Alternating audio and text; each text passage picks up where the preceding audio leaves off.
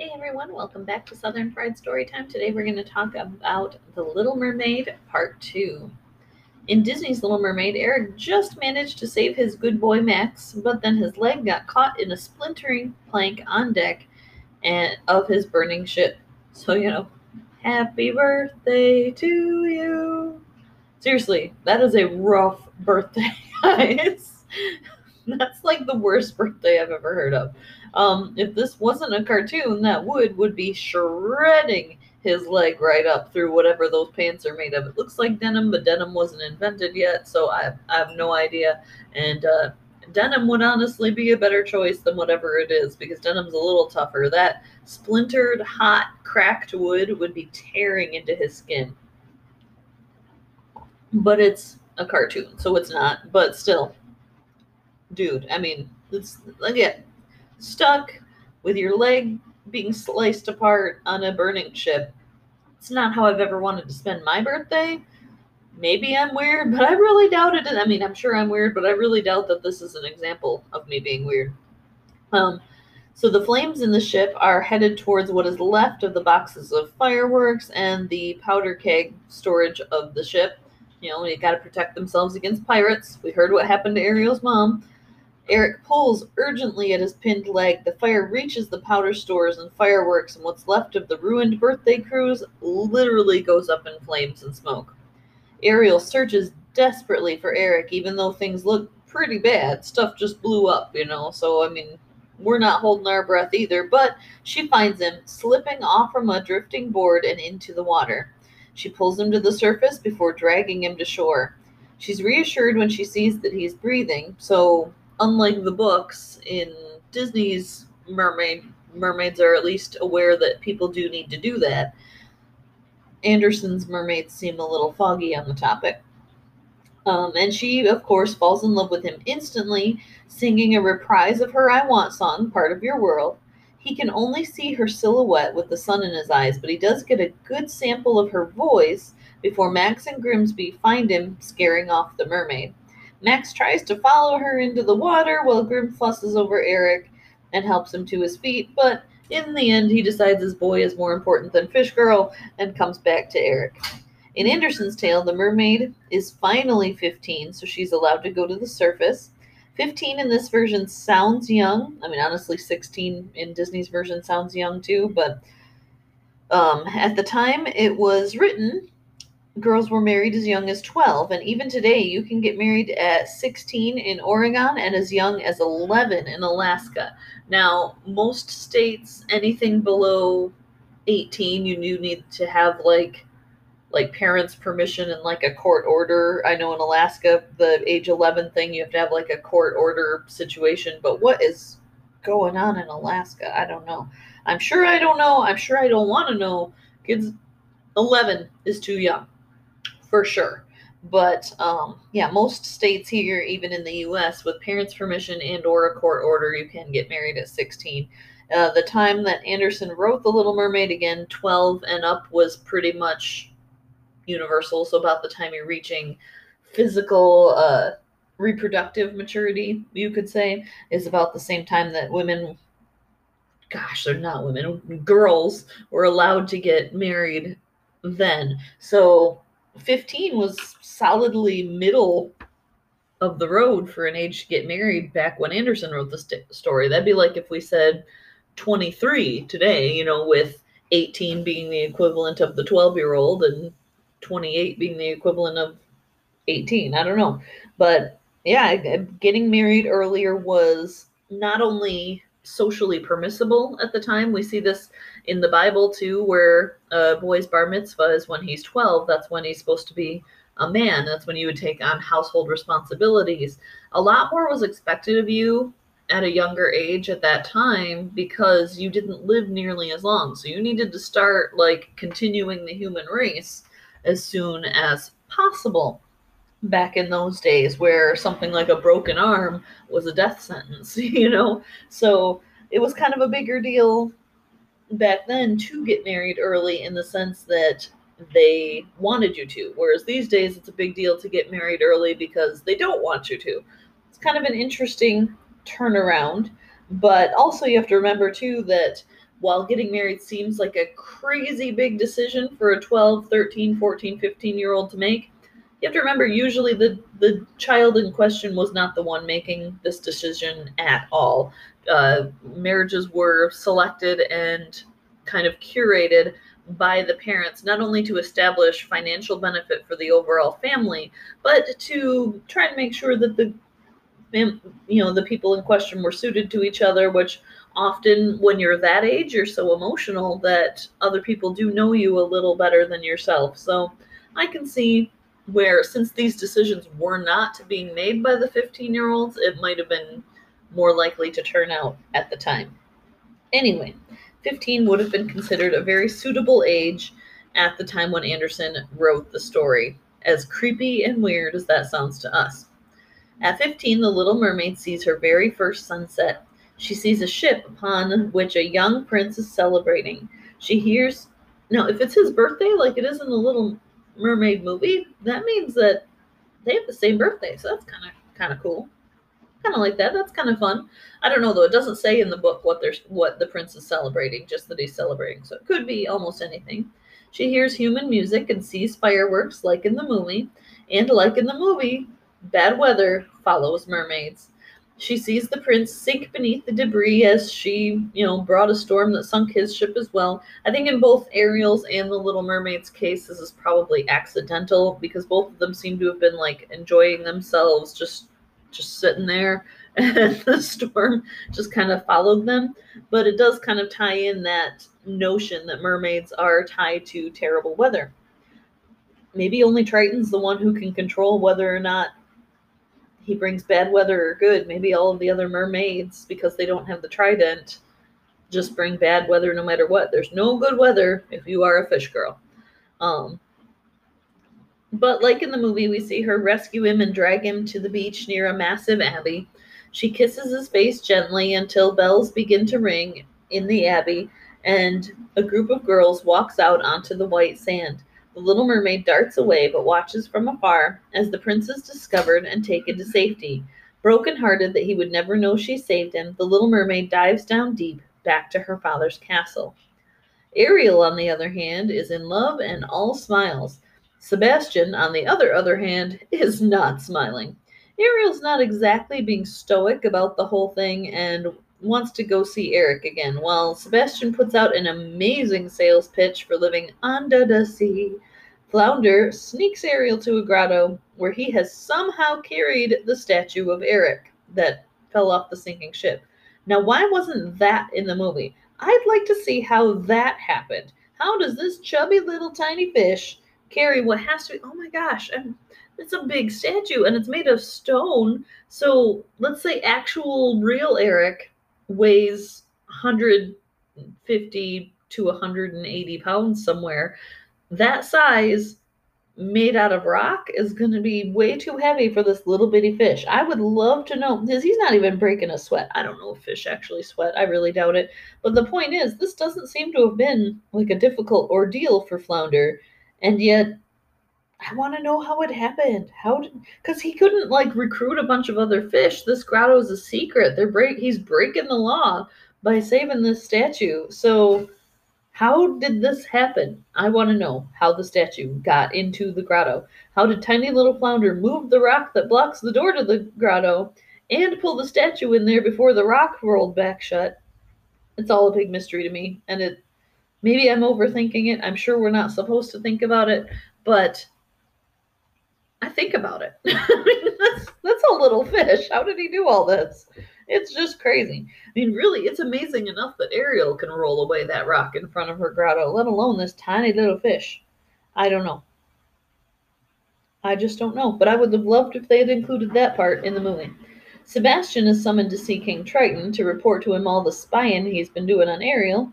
Stressed to the brink, Sebastian, of course, spills all the beans because, again, he doesn't want to be Triton's post-workout protein snack. And so he spills all those beans on Ariel, and Triton is mad. He sees all of Ariel's things and comes to face to face with the fact that rather than setting a good example for her people, his daughter, the princess of the realm, who's supposed to be kind of an ideal for people to live up to, has been making a fool of him, flouting every merfolk law and putting her friends and herself in danger. Triton explodes. We've already established that he pretty much only communicates with Ariel by shouting, but at this point, he destroys everything she has spent years collecting. All of her daydreams, all of her happy imaginings are destroyed in this violent blast of magical energy. He says that this is the only way to get through to her, but I personally say to, fail to see what part of screaming and destruction is meant to be persuasive. You know, maybe if he had the quiet, shy, submissive daughter that we see in Anderson's Mermaid, this would, I mean, it would turn him into an object of fear and avoidance rather than a real father-daughter relationship, but it would work. She wouldn't keep d- disobeying him. Whereas for a feisty, redheaded thing like Ariel, it's only going to make things worse. And we in the audience know that with teenage girls, it's going to go one of those two ways. Either she's going to be afraid of him and fearful of him, but submissive forever, or she's going to push back just as hard. And Ariel, she knew there was no real future with Eric. Even, even at her age, she knows that. The statue and the grotto were just kind of her happy daydreams, and even she knew there was nothing that was going to come of it. But by Dad escalating things, a feisty, again, red-headed, spicy thing like Ariel can't resist going one step further. She's a sixteen-year-old girl. Like I said, it was going to go one of two directions with that particular age group. Seeing his heartbroken daughter, Triton realizes that he may have gone too far, but for some reason the idea of apologizing and actually talking to her without screaming at her never occurs to him. Kind of wonder if this is how things go with the rest of his citizens, or, or if this is just special treatment for his daughters. Oh, I'm nice, nice to my uh, citizens. The abuse is just for my kids. I don't know. I don't know. He he's kind of rough on Sebastian too. I don't think we see him scream at him quite as much, but Sebastian also submits a little more. So maybe tantrums are his childish way of getting what he wants. I don't know. It's not healthy. Whatever it is, he needs he needs a counselor, but. I don't know, a counselor would probably be scared to treat the king and be honest about issues he needs to talk about.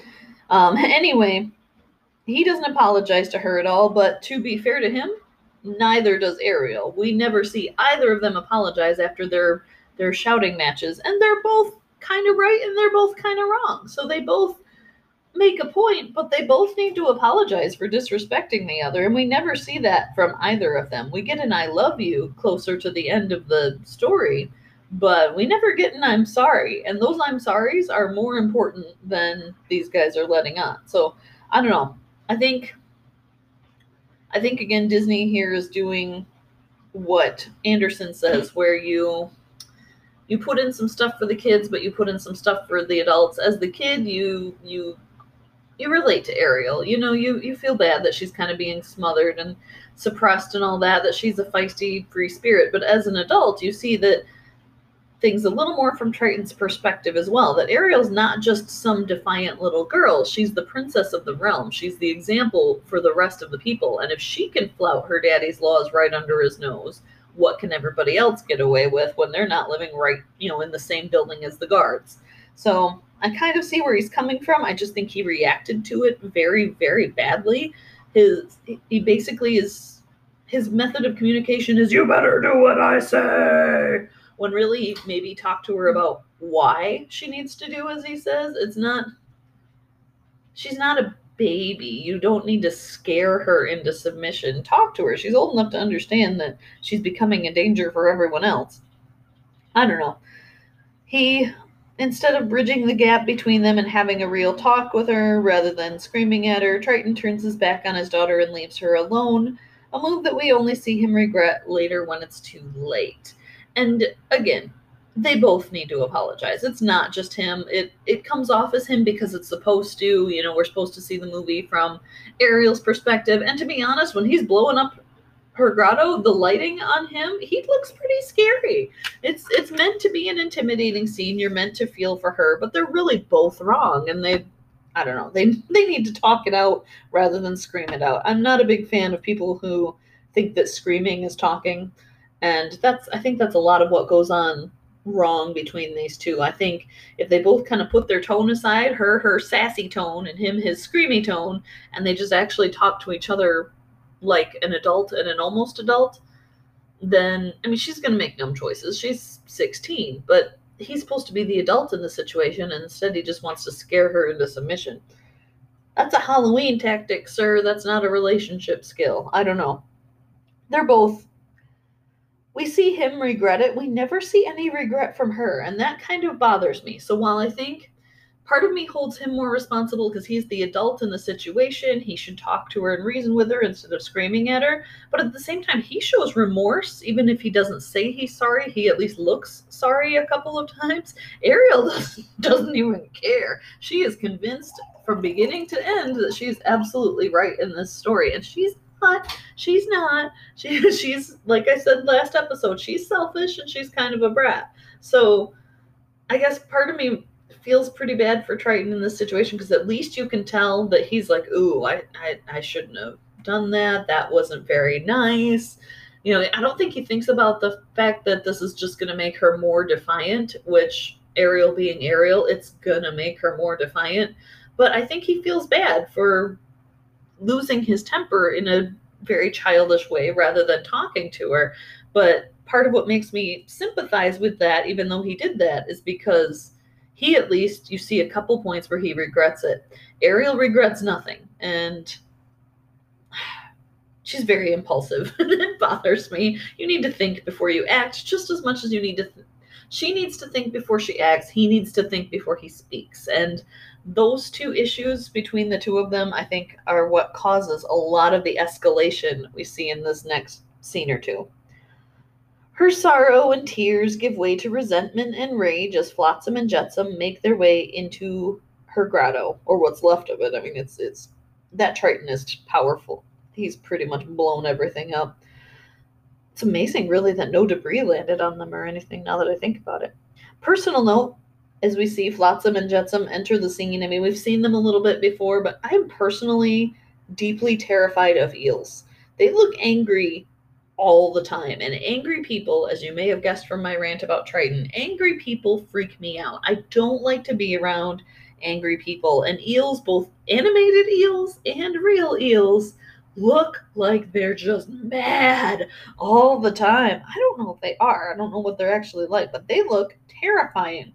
They look angry all the time, and th- if that's not scary enough, as I grew up, I found out eels have a mouth inside their mouth, so they can bite you twice with one chomp, because there's there's a whole separate jaw inside their mouth. Google it. It's terrifying. It's awful. I was a huge fan of this movie as a little kid. It's, my mom will tell you, I've watched it all the time. I could probably recite all the lines for you. It was my favorite when I was little. It came out when I was real real little, like two, and I wonder sometimes if my discomfort with eels may have started with this movie, because they are the bad guys and they look like they're angry all the time. And I thought that was just anthropomorphizing it until when I got a little older and I looked at up eels and nope, Disney didn't actually stray that far. They really do look that grumpy all the time. And just the more you learn about them, it gets so much worse. I promise. Sorry, side rant over. I don't like eels. They freak me out. And it may have started with The Little Mermaid. I don't know. I'm not scared of octopuses. So, I don't know. Anyway, they persuade the emotional teenager to take a more proactive approach to punishing her father. In Anderson's book, The Little Mermaid was sorrowful and listless, which, in my experience, when you're a teenager in love, it tends to be much more emo like this. You're like, you're, you're so dramatic. Oh, I'm in love with someone who's not in love with me, and oh, it's so sad. And so, I don't know, I find Anderson's description fits the time, you know, the age of the character a little more. I think when you're an adult, love makes you more happy and cheery, cheery. At least it does for me. Reciprocated love makes you very, very happy. One-sided love, I think Anderson's description is a lot more accurate. She's not caring for her flowers. She's not enjoying everything that used to please her. The princess finally gets some information through the grapevine about where the prince's castle is, and she begins to spend all of her time watching and stalking him, because that's creepy. She heard local people talk about how good and kind he was, and she was glad that she had saved such a good person.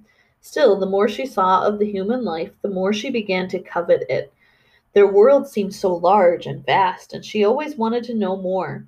She would often ask her grandmother about the world outside of the sea. So here we see, unlike Ariel, who is specifically and completely enraptured with Eric, Anderson's mermaid, yeah, she thinks the prince is cute and everything, but she's more enamored with the human world as a whole than she is specifically with the prince. She's interested in the mountains and the castles and the houses and the, everything like that. So the bigger the world seems to her, the more she sees of it, the more she wants to. And, um, yeah, so it's it's very different there. And then, of course, Granny's about to drop a bomb on her that is going to be the clincher that makes her want to become part of our world. She found out that humans have much, much shorter lives than the three hundred years that mermaids have, but they have immortal souls that go on forever after they pass away, as opposed to merfolk who dissolve into sea foam. Grandmother says that they can surface above the water. Oh, that as the mermaids can surface above the water, the immortal souls of humans can surface into heaven, a paradise above the clouds. How grandmother knows this, I have no idea. This is basically this book's equivalent to me wondering about Flounder in the movie. But the Little Mermaid says that she would give up all her hundreds of years to be a human for one day if it meant she got to have an immortal soul and see the world beyond the stars. So we've seen her coveting, wanting to explore the human world. She's a little interested in the prince, but this immortal soul business, this clinches it. She wants one of those for sure. And as someone who has one of those, I gotta admit, if I didn't have one, I'd probably want it pretty bad. She asks her grandmother if there was anything she could do to have an immortal soul. The grandmother replies that a man would need to love her more than his family and himself. If he did that and made her his wife, she would get a bit of his soul, binding them together so that she would also get to heaven when she died. He would give her a soul and would keep his own as well, but this will never happen because their fish's tail is hideously ugly to humans. Little Mermaid wants the, that human soul at any cost, and we'll see in our next episode just how far she's willing to go to get an immortal soul.